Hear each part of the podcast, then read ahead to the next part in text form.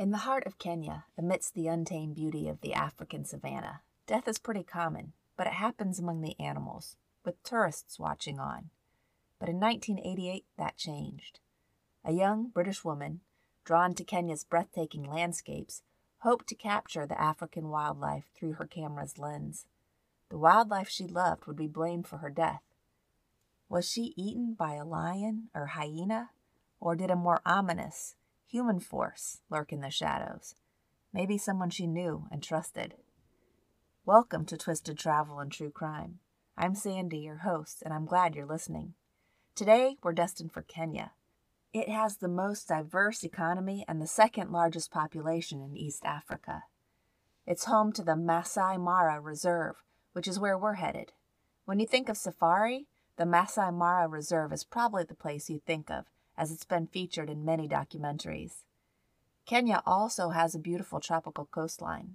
A few nights on safari, followed by tropical drinks on a beach or camel rides along the coast, sounds heavenly to me, and it did to Julie Ward, too.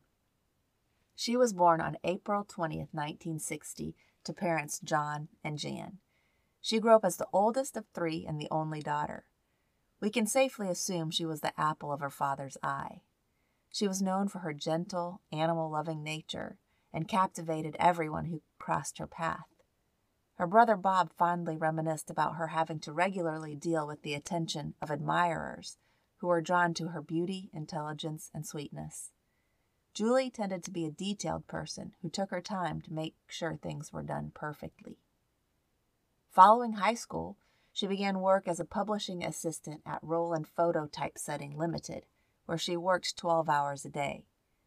Maybe she got tired of the long hours, or maybe she worked that hard so she could fuel her travel desires. Either way, at the age of 28, she chose to take a break. She wanted to reflect on her life's priorities and dreams. Part of this decision was fueled by a deep passion for wildlife photography, and Kenya was where she wanted to be. This break wasn't a fly to Kenya, hop on a bus to a resort for a week, and then fly home and tell your friends you went on a safari kind of trip. Her trip would last eight months. She'd travel over land and sea from Europe to Africa, taking her time along the way. She joined a group of 26 fellow travelers who traversed Spain, crossed the Mediterranean Sea to Morocco, and ventured across the African continent. The tour covered countries like Algeria, Mali, Ghana, the Ivory Coast, Burkina Faso, and finished in Nairobi, Kenya. While most of the tour group returned to England from Nairobi, Julie couldn't bring herself to leave right away, so she postponed her departure date.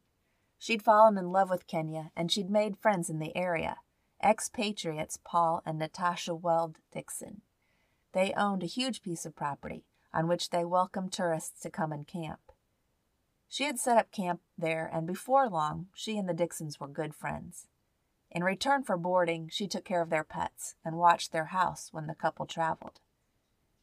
Julie had wanted to stay in Kenya through what she thought would be an amazing experience the yearly wildebeest migration. This is one of the most spectacular wildlife events that takes place in East Africa. It's primarily in the Serengeti National Park in Tanzania and in the Masai Mara Reserve which is where, well, near where Julie was. The annual migration wasn't just the wildebeests. Zebras and other herbivores all moved together, searching for greener pastures and water sources. It's most well known for its dramatic river crossings, where large herds brave the crocodile infested rivers in their search for green grass. These crossings are perilous for the herbivores and a feast for the huge carnivorous crocs. While waiting for this experience, Julie spent time with her new friends and immersed herself in local experiences. Nairobi became her base, and she embarked on short trips to surrounding national parks, capturing thousands of animals on film. On the dusty roads of Kenya, she crossed paths with an Australian biologist named Dr. Glenn Burns, who couldn't resist the call of the wild either. They became friends, just friends by all accounts, and together they decided to take a five and a half hour journey west to the Masai Mara Reserve to watch the migration. They wouldn't be there long, though. Glenn had a presentation he had to make a few days later, and Julie had booked a return flight home. Before they left, Julie wrote a note to her friends and landlords, the Dixons. In it, she said she'd be back in a few days and that she'd miss their dogs, but that she looked forward to seeing them before she left for home. She also joked that if they flew over her in their small plane and saw her broken down car, to give her a wave. She didn't know, as she wrote that note, that she had foreshadowed her future. The duo, Julie and Glenn, rolled into the wild expanse in Julie's Suzuki Jimny, a rugged off road beast, but one that wasn't always reliable. I'm no mechanic, but from my limited understanding, the vehicle is like a Jeep. It has four wheel drive, but something had broken, and since parts were hard to come by and very expensive, they had to be shipped in from far away. A mechanic had told her that he could make the car drivable again, but that it would only have two wheel drive. Julie was agreeable to this, and I guess biologist Glenn was too because he rode with her. On the evening of Friday, September 2nd, they checked in at the Marai Massa Reserve and pitched camp at the Sand River Campground, a tiny dot on 580 square miles of untamed land. The next morning, they planned to drive around taking pictures and observing life, which they did until Julie's car broke down and left them stranded a good distance from the safety of their camp. They were in a bit of a panic. This was long before cell phones, and they didn't know when or how they'd get back to camp or get the vehicle fixed. Tempers were flaring. Luckily, their salvation wore the face of Steve Watson, a safari tour operator who happened to pass by. He told them he couldn't pick them up right away as he was in the midst of a safari tour but he promised he'd come back for them later that day. That afternoon, dust covered Savior Steve towed Julie's vehicle to the nearest lodge and called a local mechanic who told them that a cranky fuel pump needed replacement. They were stuck and they didn't have much money. Luckily, Steve came to their rescue again. He lent them a spare tent, and the three of them forged a new friendship around a crackling campfire. That night, a plan was made. Glenn would make his way to Nairobi. He couldn't miss his presentation, but he would make sure he found the right parts, and he'd have them sent as quickly as possible so the vehicle could be repaired. Julie would stay and keep photographing while she waited for the parts to come. On September 4th, Glenn flew to Nairobi, and soon a new fuel pump was sent to the lodge. But the wheels on the Suzuki wouldn't turn for a couple more days, as the repairs took time. Julie, unfazed by the wait, found solace in the company of Steve Watson. It seems that romance was in the air, as the couple spent a night together in the tent in the lodge. When the repaired Suzuki roared to life, Julie only had a couple days to spare before she had to leave. After returning Steve's tent and making promises to keep in touch with him, she would head back to Nairobi, but before leaving, she had to go back to her and Glenn's original campsite on the reserve to pick up her gear, and to pay for the three days she had used the space. She did just that, but then she was gone. From this point on, no one could say for sure what Julie's movements were. A clerk at the Sand River gate showed that Julie signed out at 2:30 p.m., and he said he saw her drive off in the direction of Keekorok Lodge. The police constable on duty at the Mara Reserve confirmed this sighting and also stated that Julie was alone. However, another witness later said that Julie left with an armed man in military fatigues. What really happened to Julie after parting from Steve Watson remains a mystery. Back in Nairobi, the Dixons, who were anticipating Julie's return, found themselves worried. When a planned goodbye dinner for her on September 9th resulted in an empty chair, the wheels of anxiety began to turn. They called her family in England, who hadn't heard from her. When Julie didn't fly home on the 10th, her father, John, sensed that something really bad had happened, and he wasted no time. He arrived in Kenya on September 12th and launched a very determined and expensive search. Six days after Julie vanished, five aircraft painted contrails across the African sky. They looked for any signs of her or the Suzuki. Meanwhile, her father drove up and down all the dusty roads and trails he could, looking for her. the next morning, near a river, a pilot spotted the Suzuki with an SOS plea written in sand on top of the vehicle. The car looked like it had been abandoned there, and there was no sign of Julie. The police were called, and they were the first ones to go anywhere near the car. No one else had. They removed some personal items from it, and they observed the SOS written on the roof. The items the police removed were a map, two bottles of beer, binoculars, and some other personal items. All the belongings were taken to the Sand River Police Post, where they would be kept as evidence. The spot where the vehicle was was strange. It was on a path off the main road, which led straight toward the river. The river bank was steep and dangerous. They couldn't figure out why Julie would have even attempted to drive in this area and on this terrain, especially in a vehicle that didn't have four wheel drive anymore. Also, why would she write SOS on top of the vehicle and leave it behind? Had she gotten stuck? If it had broken down and she felt she had to go find help, why would she leave drinks and the map inside the vehicle? None of it made sense. On the same day that Julie's car was found, the chief game warden, Simon ole Makallah, came across a burnt out fire pit in the Osteropia. I'm probably saying that wrong. Anything I pronounce wrong, I apologize for. This area is near another part of the Masai Mara Nature Zone. It's about 10 kilometers or 6 miles from Julie's abandoned vehicle. The chief game warden alerted police that he'd found human remains in a fire pit. John Ward quickly got word of this and rushed to the scene. Amidst the ashes of the fire pit lay a human leg, a fragment of human jaw, and a solitary lock of hair. Instinctively, John knew they belonged to Julie. He described the fire pit as black and oily. He wanted to go through the ashes to see what he could find. In the ashes lay a mug, sunglasses, and film cassettes all burnt and melted. The scent emanating from the pit was of burnt flesh and gasoline. The police were called to the fire pit and tried to make sense of the scene. There was no blood anywhere around the pit. If she had been dismembered by man or animal, certainly there would be pools of dried blood on the ground. But no, there seemed to be nothing like that. The remains were sent for testing and were confirmed to belong to Julie.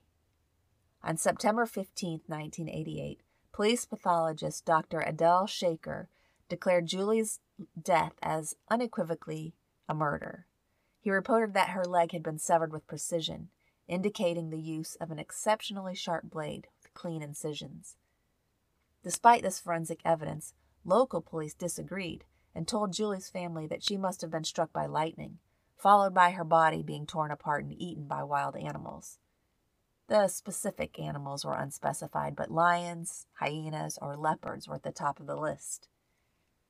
I didn't think lightning strikes could cause people to combust, but I'm no expert, so I did some research, and I found out that while it's extremely rare, lightning can potentially cause clothing or objects on a person to catch fire.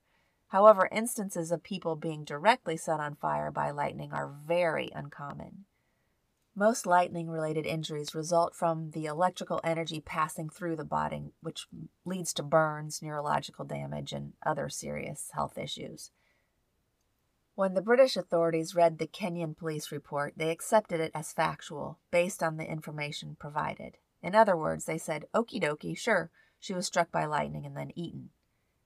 In a strange twist, only a week after the first pathologist, Dr. Adel Shaker, had concluded that she'd been murdered, Another pathologist had a different opinion. The second pathologist said her injuries might have been caused by a crocodile. Strangely, the second doctor wrote the report that was released to the public. The chief government pathologist, Dr. Jason Kaviti, had, had reworded the original version, replacing the term cleanly cut with torn, which aligned with the report that the theory was that Julie was attacked by animals. He also neglected to mention that the remains had been exposed to fire. Neither report had mentioned anything about the body parts being burned. This was an absolute tragedy for the Ward family, who grieved heavily for the loss of their daughter and sister. Meanwhile, the British media and Kenyan media couldn't get enough of Julie's story. They grabbed a hold of it and wrote headlines like British tourist eaten by beasts. Julie's father, John, refused to believe that Julie was struck by lightning. He didn't believe it because, according to him, he knew there was a strong smell of gasoline at the fire pit. He argued that, according to the autopsy, Julie's leg was very cleanly cut, and we definitely know that lions and hyenas don't walk around with knives. So, who cut up her leg? There were also absolutely no claw marks on Julie's body at all. So, if she had been eaten by wild animals, they did a pretty good job of not sinking their claws or teeth into her. Approximately a month after the initial discovery of Julie's leg and jaw, her skull was located a few meters away in the brush. John was feeling dumbfounded by this point. He couldn't understand why the initial autopsy report was changed. He had lost faith in the authorities, so he took it upon himself to have his daughter's leg shipped to England to have it looked at by a pathologist there. Two separate British pathologists agreed with the first report. They believed that Julie's leg had been cut with a sharp blade, like a machete, or a panga, as it's called in Africa. Then gasoline was poured onto it before it was lit on fire. Now John was ticked, and he resigned himself to the idea that he had to be the one to find justice for his daughter. Over the next several years, he made more than a hundred trips to Kenya and spent more than two million pounds on his efforts. In response to this, in time, the Kenyan police superintendent told John that it was possible that Julie took her own life, and then animals ate her remains. You heard that right. This man said out loud that he thought it was possible that Julie attempted to hack herself to death with a machete and then when she didn't die from that, she miraculously came across a, you know, a can of gasoline out in the middle of nowhere, poured it on herself, and then set herself on fire. It sounds ridiculous coming out of my mouth, and I can't imagine it sounded any better coming out of his. John contested the original pathology report, and he was successful. A coroner's inquest followed. The inquest was held in late 1989. According to the New York Times, a British diplomat, John Ferguson, testified that a junior police pathologist told him and Mr. Ward at the Nairobi City mortuary that he was certain that Miss Ward had been killed with a sharp instrument, similar to a panga or type of machete. Her bones had been cleanly cut, he said, but when the pathologist's report was made public, the words sharp and cut had been changed by the pathologist superior to blunt and torn and cracked apparently to make it consistent with the wild animal theory. Angered by the changed report, Mr. Ward took his daughter's remains to a professor of pathology at Cambridge University, who testified to the court that Miss Ward was decapitated with a single blow delivered from behind with a sharp instrument. Dr. Ward said an analysis of ashes found with the remains showed that the fire had been set with gasoline. The magistrate had no choice but to conclude that Julie was murdered, but the judge didn't order a follow up investigation. This infuriated John further. The authorities admitted that Julie had been murdered, but they didn't think it was necessary to find who killed her. John wondered if he'd ever get any help from the Kenyan police. He asked them question after question, and his questions were met with silence. In time, John was able to get England involved. Scotland Yard detectives arrived in February of 1990 and brought fresh energy to the case, and they ticked off the local authorities. Fast forward to 1992, these detectives pointed fingers at two guys Peter Kipeen and Jonah Magiroi. They were park rangers at the Masai Mara when Julie went missing. They were the only two rangers working that day in that part of the Mara where Julie was last seen. Some clues, like a battery from Julie's camera and a strand of her hair at the post gate, proved she was there. But what happened next? Well, the investigators figured out that Julie's name on the sign out sheet at the Sand River Gate was falsified. So she'd been there, but she didn't sign herself out. Maybe that's where she was attacked. The two men were brought to trial, but once there, things went sideways because there simply wasn't enough proof. Her father wasn't surprised. He personally believed these guys had nothing to do with Julie's death. One thing that did come from the trial was the judge suggesting that investigators should take a harder look at the chief game warden, Simon ole Makallah. He was the two men's boss, and his moves during the search for Julie seemed strange. He didn't aid in the search for her, and he never sent a single one of his 113 rangers out to help either. Other people searched, including a Swiss TV crew who were filming in the park. They offered the chief game warden their own radio equipped vehicle, which would have helped with search efforts. But the chief wasn't having any of it. He basically told them to buzz off and to let John Ward's team of searchers handle it. Chief Makallah also showed up at Julie's vehicle after the police had come and gone. Yet in court, he talked about stuff he saw in the car, like the map, the beer bottles, and binoculars, all of which were gone by the time he'd got there. Remember, they'd, be, they'd been taken by police for safekeeping? How would he have known about them? The judge thought Makallah had to have seen the crime scene before John or the police had been there. And there's more. Chief Makallah radioed in about finding human remains just 26 minutes after leaving Julie's vehicle to go look for her. He covered six miles of bush and trail, even having to detour around a sh- two or two a shallow spot where he could cross a river. This didn't sit right with investigators. They took the shortest path from where the car was to the burnt out campfire pit. They made it in 26 minutes, which happens to be the exact same time it took Makallah to get there. This proved to the investigators that Makallah knew exactly where Julie's remains were. When confronted about this, he said that he had seen vultures, which led him to the bodies. But the body was six miles away. There was absolutely no way he could have seen them from that far away. Something smelled fishy. He would eventually go to trial, and in what seems like deja vu in 1999, he too was found not guilty due to lack of evidence. Many thought he was guilty, but the prosecution fell short. After the trial, he said, I was charged for a crime I know nothing about. John Ward also didn't buy that Makallah killed Julie, but he definitely felt that he was hiding something. John wasn't going to give up. In 2004, five years later, a British inquest ruled Julie's death an unlawful killing. No animals, no suicide. According to one witness, Chief Game Warden got a special call from President Daniel Arap Moi right after they found Julie's remains. Within days, the game warden was no longer at the park. At first, staff said he was on vacation, but later they spilled the beans that he was suspended by his superiors.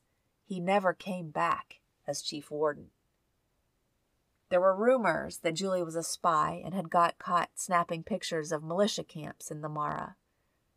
Another story was that she accidentally saw some shady stuff, like drug smuggling, over the Tanzanian border, or maybe caught some illegal action on film when she was photographing the animals. It was all a possibility. But then there was an informant who claimed that Jonathan Moi, President Moi's eldest son, ordered Julie's murder after assaulting her. Kenyan authorities had had a chat with him in 1997 about these claims he had denied it all, saying he was on his farm, not far from the Mara, and had no clue about Julie. The investigators were stumped at that point, but Jonathan's name would keep popping up. The case was going cold. Then, in March of 2009, former Superintendent Wanjau, the officer who once stated that Julie's death was a case of suicide, reached out to John Ward. He told John that he was ready to talk about the murder. John was stunned. This man had testified in court that his daughter had killed herself. If he knew it was murder, why didn't he say so? Wanjau confessed that he was forced to do so by his superiors. After spending a couple days in the Mara interviewing rangers and other park employees, he concluded that Jonathan Moi most likely killed Julie. When he informed his bosses back in Nairobi, they told him to look somewhere else. Wan made another startling comment. He claimed that Chief Makallah had nothing to do with Julie's murder, but that Jonathan Moi ordered him to dispose of her body. For John Ward, the pieces of the puzzle were coming together to form a bigger picture. In 2012, he wrote a very long article in a Nairobi Law monthly report. It was long and in depth, and in it he laid out the case he had against Jonathan Moi. It was over 10,000 words. For context, this episode will run about 5,000. He pointed fingers at Jonathan Moi. Moi's lawyers denied it, saying he didn't know Julie. Let's let's talk about Jonathan Moi. He wasn't just the Kenyan president's spawn, but a character in his own right. He stirred up more drama than a daytime soap opera. He was the oldest in a sprawling family of eight and carried the nickname JT. He was far from a model son. He thrived on trouble and relished the role of a wealthy playboy who lived largely on his father's influence and fortune. His obsession was rally car driving, where he spared no expense, ensuring only the creme de la creme of racing equipment. Then he attempted to detour into politics. He threw his hat in the ring, but the polls were in his favor. Unfazed, he found another gig, playing advisor to his more successful brother, Gideon, who carved a niche in politics. However, skeptics suspected this was just a clever ruse to keep Jonathan on the family payroll. In the aftermath of Julie's demise, whispers circulated like wildfire about a clandestine affair between her and Jonathan. According to the grapevine, the president's heir crossed paths with Julie at the Rickshaw restaurant in Nairobi. There, a chance dinner fueled a whirlwind romance, at least in his imagination. It's said allegedly he invited her to his opulent abode in the Masai Mara, but trouble brewed when Julie didn't come alone. She had brought Glenn with her, and this had made Jonathan very angry. If this were true, imagine how he'd have felt if he found out that she was spending time with another man, Savior Steve, just a few days later. Rumor had it that Jonathan saw an opportunity to take what he wanted when he saw Julie alone a few days later. An informant told this story directly to John, who wrote the following I asked the man for identification and was shown the man's passport. Usually, informers are reluctant to produce proof of identity, always saying they fear reprisal from the government if they are identified. This informant was articulate and well dressed. He had no restraint confirming his identity. The man said he used to work for Jonathan Moi and produced several photographs he took with Jonathan. He said that some of the photographs were taken at one of Jonathan Moi's houses in Lavington, Nairobi. Other photographs showed them alone and some with other men. A few were taken elsewhere. Clearly, the man knew Jonathan Moi well, and the photographs showed they were relaxed in each other's company. The informer started his story with the bland statement that Jonathan Moi was responsible for Julie's murder. He said that on September 6, 1988, Jonathan and his farm manager, together with two bodyguards and a driver, had left the farm. Jonathan's group used a short wheelbase Land Rover on their way to another farm belonging to Jonathan. Their route took them through the Masai Mara.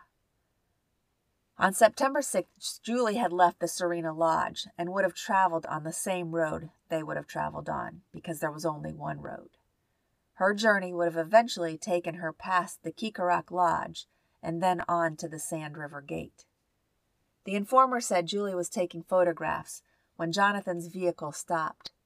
At first, a joking conversation and banter took place. Then he said the banter turned nasty and the situation became aggressive. The informant said that Julie was raped by Jonathan Moi. At this point, there is a gap in the story, specifically as to what happened next and where Julie was taken. The informant's story continued that later in the day, believing that Julie would report Jonathan's assault, he instructed his bodyguards to kill her.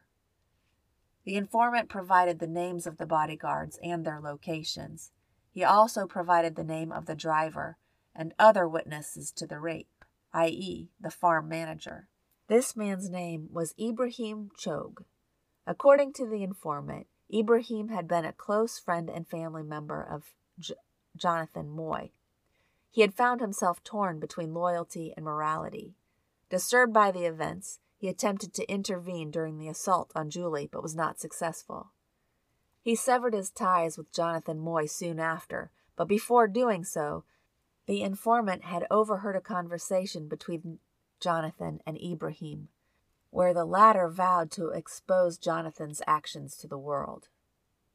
A decade later, Ibrahim would die mysteriously in what would be called a car accident.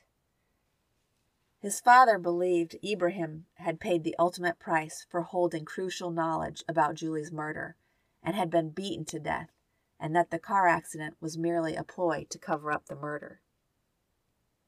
John Ward's article also revealed what he had learned from an interview with a former Kenyan intelligence officer in 2004, who allegedly and anonymously disclosed witnessing Julie's rape and murder by three men. This account seamlessly aligned with the information provided by John's first informant.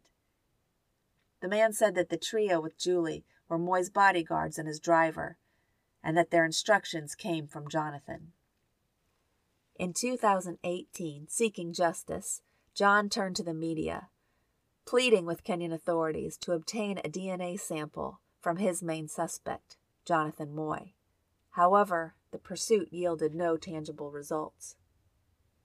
Jonathan Moi died in April 2019 due to pancreatic cancer. He vehemently denied his involvement until the end. Following the wake of his son's death, former President Daniel Arap Moi passed away in April of 2020. For 35 years, John Ward searched for justice, but it hasn't come. Sadly, he and his wife Jan died in 2023 within days of each other just short of their 90th birthdays, having never given up the battle to expose a cover up that reached the highest levels. Their sons, Bob, 60, and Tim, 61, vowed to continue their parents' work.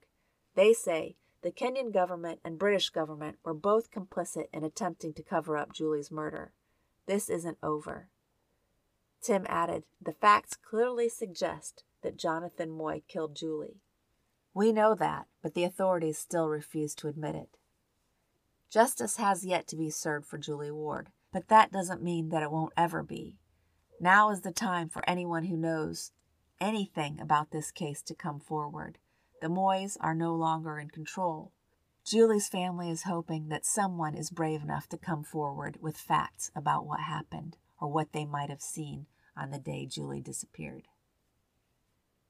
Thank you so much for listening to this episode. I will post pictures to go with it on social media, including Facebook, Instagram, and of course on Patreon. There are links to all of those in the episode description. As always, it means the world to me when you give the podcast a five star rating and a review. It doesn't need to be anything special, you can even just say hi. It truly helps the podcast grow and reach more people. I have a few special thank yous to give today. I'm going to start with a five star review from Against Child Mutilation, who wrote Love. I just discovered this podcast because of the collaboration among various podcasters. I can't believe it took so long to find you. Awesome podcast. Thank you very much. I'd also like to thank anybody who participated in the social media outreach and, and commented or shared the podcast with a friend that is how this podcast is growing. It's uh, just me, and your help is so essential. I really, really appreciate it. Thanks all, and to all of you, I wish you fair winds, following seas, and safe travels of all kinds.